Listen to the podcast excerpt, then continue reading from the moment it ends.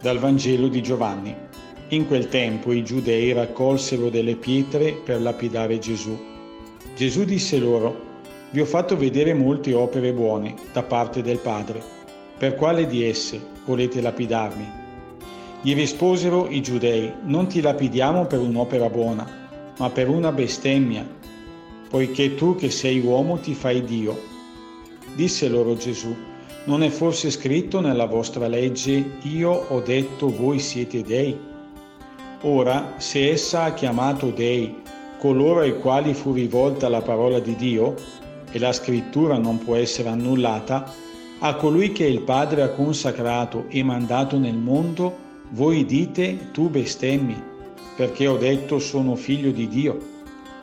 Se non compio le opere del Padre mio, non credetemi ma se le compio, anche se non credete a me, credete alle opere, perché sappiate e conosciate che il Padre è in me e io nel Padre. Allora cercarono nuovamente di catturarlo, ma egli sfuggì dalle loro mani. Ritornò quindi nuovamente al di là del Giordano, nel luogo dove prima Giovanni battezzava, e qui rimase.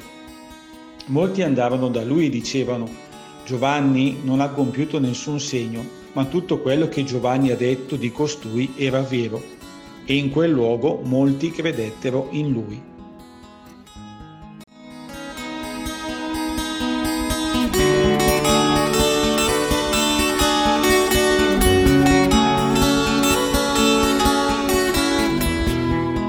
Leggendo questo brano mi viene da dire, Gesù è proprio il Maestro. Percepisco che questo testo mi è ad esempio e mi insegna si mi insegna a stare nel modo giusto di fronte alle accuse, a starci in un modo buono, in modo fermo, a non farmi incattivire a mia volta ed allontanarmi se necessario. E lo fa con uno strumento molto semplice, la verità della realtà dei fatti. È la realtà accompagnata dalla parola di Dio che smaschera tutto ciò che è costruito per secondi fini sono i frutti di bene che testimoniano quanto Dio entra nel nostro cuore. A volte anche io mi comporto come i giudei. Faccio fatica ad uscire dai miei parametri, dai miei giudizi e nonostante il richiamo di Gesù alla preghiera e pace che propone, non riesco a seguirlo. Anche qui le parole di Gesù non bastano per fare giustizia. È costretto ad allontanarsi per preparare poi una salvezza che va oltre il mio credergli o no.